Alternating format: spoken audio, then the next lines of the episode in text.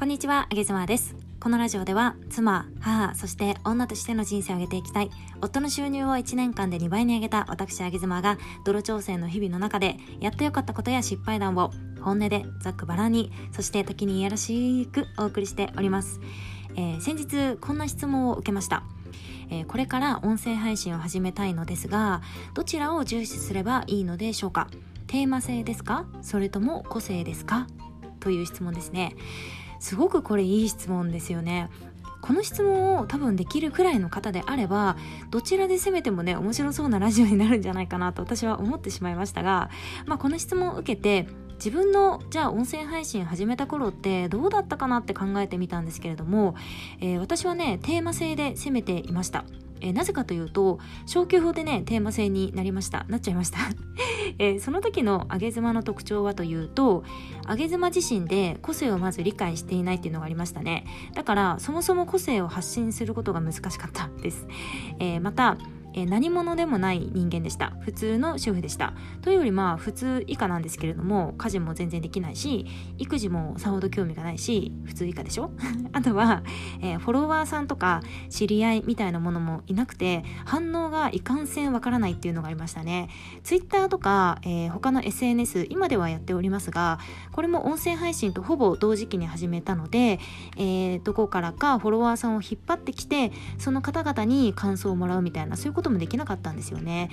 なので、えー、自分にある程度フォロワーさんがいるとかあとは珍しい職業をしているとかね、えー、自分の個性を自分で理解しているよっていう人であれば個性で発信していくっていうのは全然ありありだと思いますちなみにテーマ性はというとじゃあどのように決めていくべきかと言いますと、えー、私の場合はですがなるべくキャッチーなもの私の場合は収入を上げるっていうものだったりあとはなるべくターゲットの方に刺させやすいテーマ。私の場合だったら同じ、えー、旦那様を上げていきたい主婦がターゲットだったんですけどに刺さりやすいテーマにしてみたりだとかそして自分自身がとてもとても熱中できること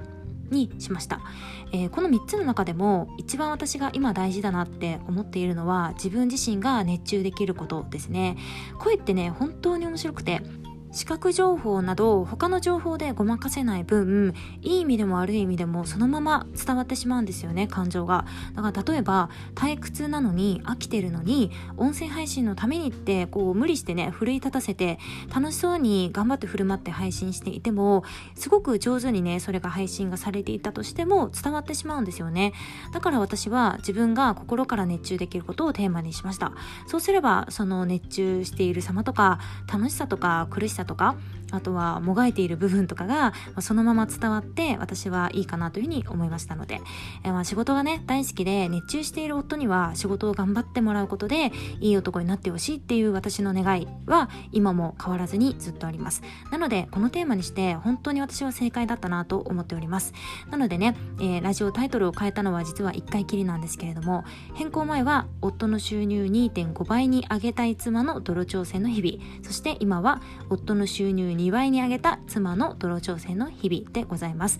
あの実績になっただけでねやっていることに特に変わりはありません。上げ妻もまだまだ探り探りではあるんですけれども、まあ、日々ブラッシュアップしてですね聞いてくださっている皆さんの少しでも何か気づきになれるような配信を毎日目指して頑張っておりますので、えー、ご質問者様も一緒に頑張っていきましょう。というか音声配信はすっごい楽しいのであの一緒に楽しんでいきたいと思います。今日はいただいた質問にお答えしてみました。ではあげ妻でした。バイバイ。